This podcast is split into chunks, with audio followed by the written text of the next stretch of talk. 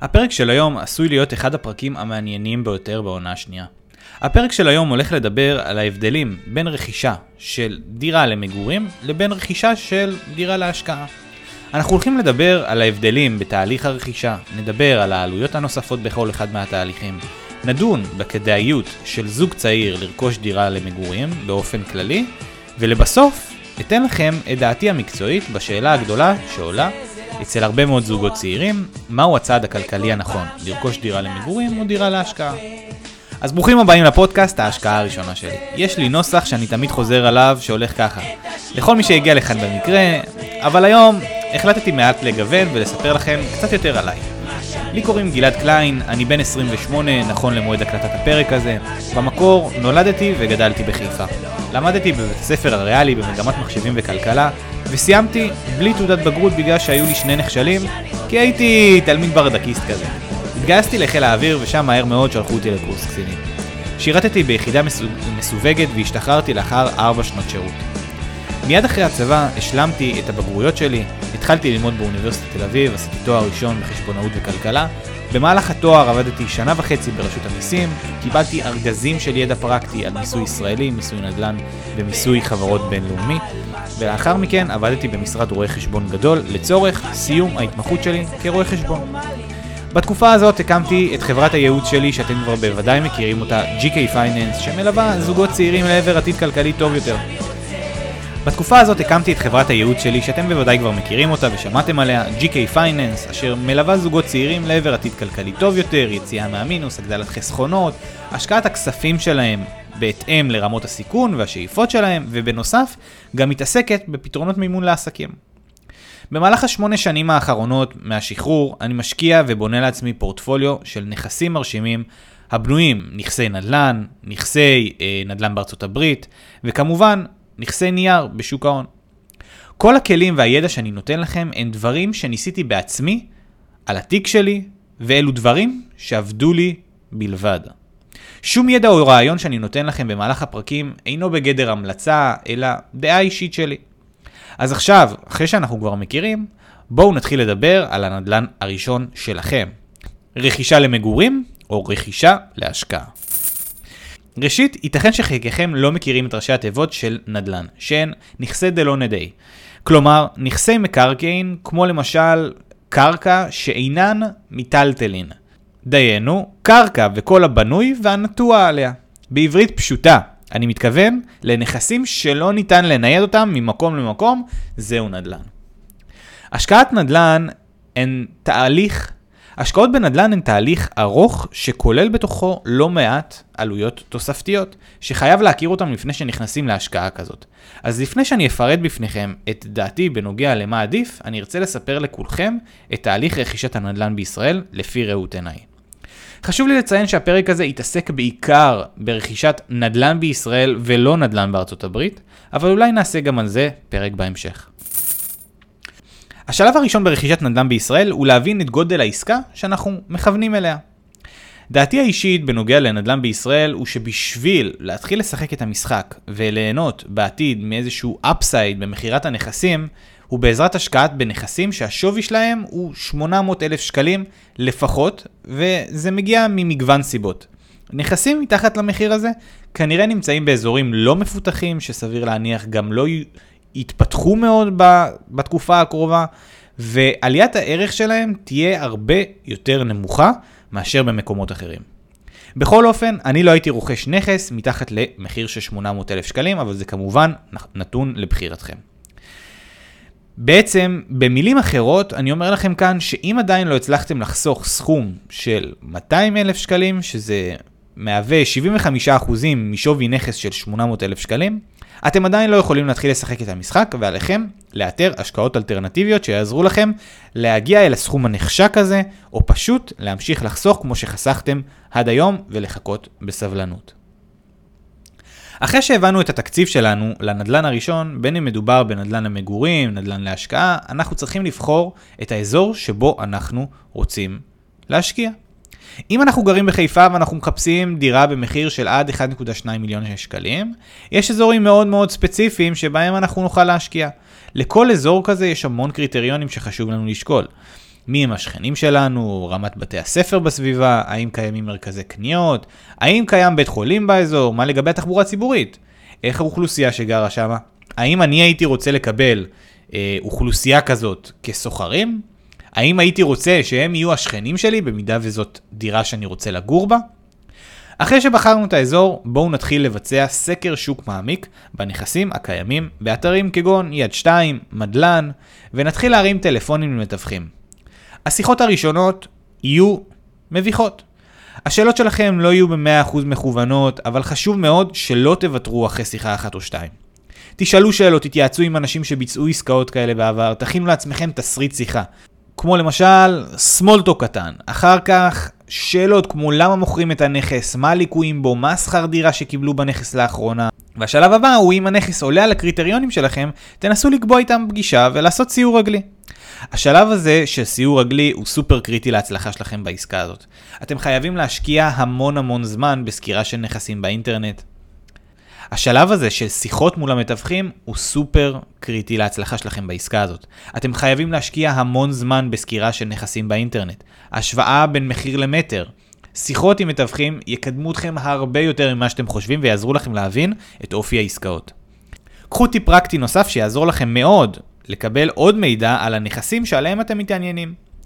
חפשו בגוגל מידע נדל"ן רשות המיסים. עכשיו לחצו על כניסה למערכת, תתחברו, תציבו את הכתובת שבה אתם מתעניינים לרכוש בנכס, ואז ייפרסו בפניכם כל הנכסים היסטורית שנמכרו בשנה האחרונה, בשנתיים האחרונות, בשלוש שנים האחרונות, לפי אה, מטרים, לפי גודל חדרים, לפי קומות, ועכשיו אתם יכולים לזהות את המחיר למטר, את שווי העסקה, כמה חדרים ועוד הרבה מאוד פרטים נוספים.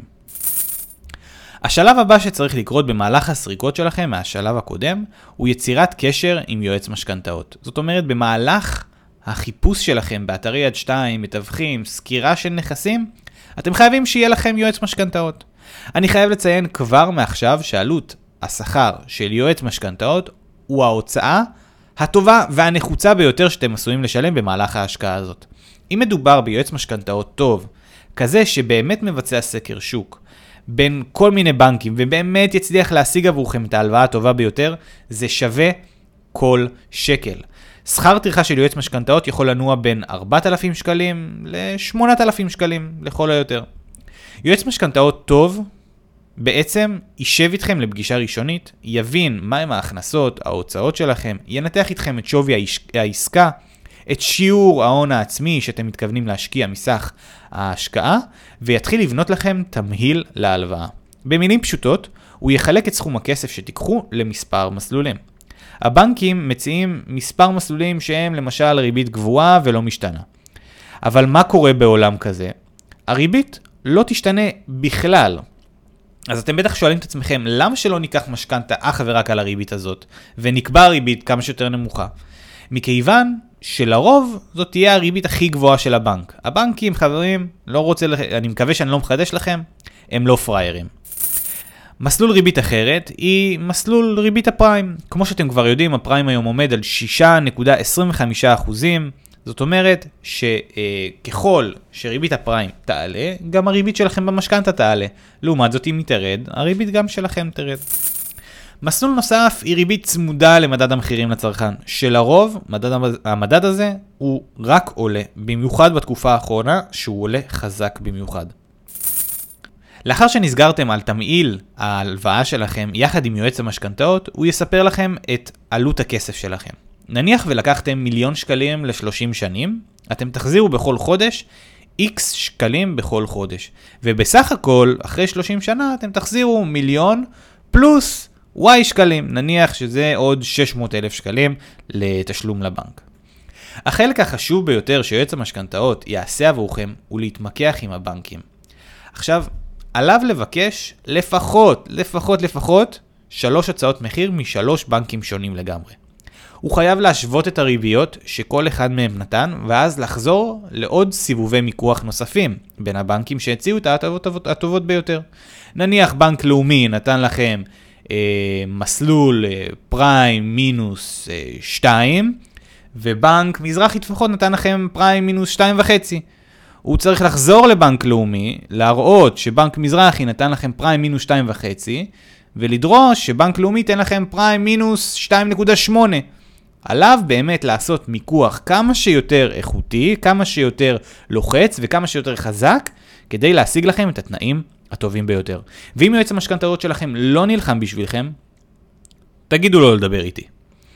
תזכרו, לפעמים לשלם פחות עולה ביוקר, ואני אישית ממליץ לכם ללכת ליועצי המשכנתאות שקיבלתם עליהם פידבקים מאנשים אחרים. אנשים כאלה שאתם סומכים עליהם, כי בסופו של דבר מדובר בהלוואה החשובה ביותר בחייכם. במהלך החיפוש אחרי הנכס שלכם, בקשו מיועץ המשכנתאות להוציא לכם אישור עקרוני למשכנתה. אישור כזה יקצר לכם את התהליך בהמשך, וכל מה שהאישור הזה בעצם אומר הוא שהבנק סקר את ההכנסות וההוצאות שלכם, ונראה לו שאתם תהיו מתאימים לקבל אצלו משכנתה. אז לאחר שהוצאנו אישור עקרוני, סקרנו נכסים רבים, יש לי המלצה אליכם. תבחנו לפחות 100 נכסים. תלכו לראות מינימום מינימום מינימום 10 מהם. ועל כל שלושה נכסים תיתנו, תיתנו הצעת מחיר נמוכה מהמחיר שאתם חושבים ששווה לתת עליו היום בשוק. בסופו של דבר, מבין שלושת ההצעות, סביר להניח שאולי אחת תתפוס. אולי. יכול להיות שגם האחת הבודדת הזאת לא תתפוס, כי נתתם מחיר נמוך מדי, ואז שווה להיכנס לאיזשהו משא ומתן. אבל תזכרו, החוק אומר את הדבר הבא. אתם חייבים לראות באינטרנט 100 נכסים, לדבר עם, לא יודע, 50 מתווכים שייתנו לכם פידבקים לפחות על אותם 100 נכסים, ללכת פיזית לראות עשרה מהם, על שלושה מהם תיתנו הצעת מחיר, ואחד אמור לתפוס. תחזרו על הקטע הזה אם עדיין לא הבנתם אותו עד הסוף. אחרי שמצאתם סוף סוף את הקלה שלכם מבין כל הנכסים הקיימים בשוק ובין כל המאה נכסים שראיתם ביד 2, עשרה נכסים הלכתם לראות פיזית, הגיע הזמן למצוא את עורך הדין שידאג לזכויות המשפטיות שלכם בחוזה. אותו עורך דין ידאג שאין חבות כזו או אחרת על הנכס, וכמובן ידאג להעביר את הנכס בסופו של דבר על שמכם. גם כאן אני ממליץ ללכת על עורך דין שקיבלתם עליו המלצות. מיד לאחר שסגרתם את, העצ... את העסקה, יועץ המשכנתאות ידאג לנהל את הקשר שלכם מול הבנקים, וכל מה שאתם תידרשו לעשות זה להגיע ול... ולקשקש שם על כל מיני מסמכים כאלה ואחרים. אני רוצה לתת לכם זריקת עידוד. נכון, מדובר בתהליך ארוך, לפעמים יכול להיות קצת מייגע, והתהליך הזה גם עולה כסף, כמו שאמרתי מקודם, עד 8,000 שקלים ליועץ משכנתאות, גם עורך דין יכול לעלות 10,000 שקלים, 12,000 שקלים, אבל בסופו של דבר, מדובר בצעד חשוב מאוד בחיים שלכם. אני רוצה לתת לכם איזושהי, אה, איזשהו טריק קטן שיכול לעזור לכם בתהליך הארוך הזה. תפרקו את התהליך לשלבים, כמו שאני פירקתי לכם אותו מקודם. תחשבו אך ורק בכל פעם על הצעד הבא. כשאתם סוקרים עכשיו נכסים באינטרנט, אתם מתעסקים אך ורק בזה. כשאתם מתחילים ממש ללכת ולראות נכסים, תזכרו, השלב הבא הוא פשוט לדבר עם יועץ המשכנתאות. אל תחשבו יותר מדי קדימה. אני לא רוצה שתחשבו אה, כל פעם על ה-3, 4, 5 צעדים הבאים, אלא אך ורק על הצעד הקרוב אליכם. תעשו צעד, תסגרו את הפינה, ורק אז תתקדמו לצעד הבא. זה יוריד מכם, מכם הרבה מאוד עומס מחשבתי, יוריד מכם סטרס, ויאפשר לכם להתמקד בכל שלב בצורה הטובה ביותר. אז אחרי שהבנתם את תהליך רכישת הנדל"ן, בואו נדבר על מה כלכלי לנו יותר, דירה למגורים או דירה להשקעה. תחשבו על זה ככה, רכישה של נדל"ן למגורים לרוב נובעת מרגש. מרצון לגור בדירה משלנו, להרגיש שדמי השכירות שאנחנו משלמים, מה שנקרא, אנחנו משלמים אותם לעצמנו ולא לבן אדם אחר. בעל הדירה שלנו לעולם לא יכול לגרש אותנו, כי זה אנחנו בעצמנו, אבל אם נחשוב על זה פעם נוספת, רכישה של דירה למגורים היא אינה נכס, מאחר והיא דורשת מאיתנו להוציא כספים בכל חודש ולהקטין את תזרים המזומנים שלנו, אנחנו מיד מגיעים לדוגמה מספרית. לעומת זאת, כאשר אנחנו קונים נכס להשקעה, אנחנו עושים סקר שוק, אנחנו באמת מוודאים שדמי השכירות שאנחנו הולכים לקבל על אותו נכס, הולכים להחזיר לפחות את כל המשכנתה, אז יישאר לנו כאן תזרים חיובי של כמה מאות שקלים, ואז מדובר באמת בנכס. אני רוצה להזכיר לכם שמשכנתה הוא חוב לכל דבר, והוא יכול להיות חוב שלילי, כזה שמוציא מאיתנו כסף בכל חודש, והוא יכול להיות גם חוב חיובי, כזה שמכניס לנו תזרים חיובי בכל חודש. במקרה של דירה למגורים, משכנתה הוא חוב רע, כי הוא מוציא מאיתנו כסף בכל חודש. לעומת זאת, משכנתה לדירה להשקעה הוא חוב טוב אם אנחנו יודעים לעשות את העסקה בצורה נכונה, כי הוא מגדיל את תזרים המזומנים שלנו. בואו נעשה דוגמה מספרית. זוג צעיר, יותם ושירה, התחתנו וחסכו 500 אלף שקלים. נכון להיום הם שוכרים דירה יפה בכפר סבא, שלושה חדרים עם מרפסת, הם משלמים עליה 6.5 אלף שקלים בכל חודש. יותם ושירה מתלבטים, האם לרכוש דירה למגורים או לקנות דירה להשקעה. האפשרות הראשונה שעומדת בפניהם היא כמובן לרכוש דירה בכפר סבא, היכן שהם גרים היום, במחיר של 2 מיליון שקלים, לפחות, כן? אבל בואו נניח ש-2 מיליון שקלים. הם צריכים לקחת משכנתה של מיליון וחצי ש"ח, שההחזר עליה הולך לעמוד על בין 7 ל-7 וחצי אלף שקלים. שימו לב, נורה אדומה ראשונה, זה כבר יותר מדמי השכירות שלהם. האפשרות השנייה שלהם היא להמשיך לגור בשכירות, לשלם עדיין 6.5 אלף שקלים בכל חודש, ומנגד לרכוש דירה להשקעה בעלות של מיליון שקלים, בחיפה לדוגמה. לקבל עליה דמי שכירות של בין 3 ל-3.5 אלף שקלים. ותזכרו, היה להם מיליון שקלים הון עצמי, ועכשיו הם לוקחים משכנתה של חצי מיליון נוספים. על המשכנתה הם יחזירו אך ורק 2,500 שקלים. מה שזה אומר שיישאר אצלם בכל חודש תזרים מזומנים נקי של בין 500 ל-1,000 שקלים נוספים. אז מה בעצם אנחנו רואים כאן? יש באפשרותנו לרכוש דירה למגורים ולשלם עליה משכנתה 7,500 בכל חודש. והאפשרות השנייה שלנו היא לקנות דירה להשקעה, לחיות בשכירות של 6,500, לקבל 3,500 ש"ח שכירות, אבל להחזיר 2,500 לטובת המשכנתה ולהישאר ביד עם 1,000 שקלים נקיים בסופו של הסיפור הזה. לכן, מבחינתי, הצעד הכלכלי הנכון ביותר עבור זוג צעיר הוא כמובן להגדיל את תזרים המזומנים ולא להקטין אותו בגלל איזושהי דירה. אני רוצה גם שתזכרו דבר אחד נוסף. על נדל"ן בישראל מקבלים שכירות של 3% בלבד. עדיף לכם תמיד להיות בעמדת כוח ולקבל 3% כשאתם מביאים הון עצמי של 50% כדי ליהנות מתזרים חיובי בכל חודש. מאשר לקבל אותם, מאשר לקבל את אותם 3% ולהגיע בעמדת נחיתות עם הון עצמי של 25% ולדשדש עם איזשהו תזרים שלילי של כמה מאות אם לא אלפי שקלים בחודש. הדוגמה המספרית שקיבלתם למעלה לא כוללת את הוצאות השיפוץ שהזוג ירצה לשפץ בנכס האישי שלו, את ההלוואות הנוספות שהוא ינטול בגין אותם שיפוצים. וכמובן, שהסימולציה למעלה גם לא כוללת את הרצון של הזוג לעבור מעיר אחת לאחרת בהתאם לשינויים במקומות העבודה שלהם, או את שחיקת המשכנתה במהלך התקופה, ובטח לא את הטבות המס שנובעות מאותן השקעות בדירה ראשונה. בקיצור, לסוחרים יש חשש שיגרשו אותם, או שיעלו להם את מחירי השכירות. אחת השיטות שלי, שעוזרות לי להרגיש בטוח כשאני משלם שכירות לאדם כזה או אחר, הוא חוזה שכירות לטווח ארוך.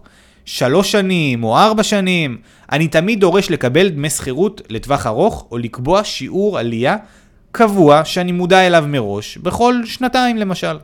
תמיד תזכרו את זה. גם לבעלי הנכסים יש אינטרס למצוא סוחר טוב, שייתן לו שקט נפשי, חוזה אה, ארוך טווח. סוחרים טובים כמוכם שמאזינים לפרק הזה, מבינים את ההבדל בין נכס לבין נטל. הם סוחרים שבעלי הדירות רוצים. אז לסיום חברים, אם אהבתם את הפרק הזה, שלחו אותו לחבר שחייב לשמוע אותו. אם בן או בת הזוג שלכם עדיין מתלבטים בין לקנות דירה למגורים או דירה להשקעה, הם חייבים לשמוע אותו.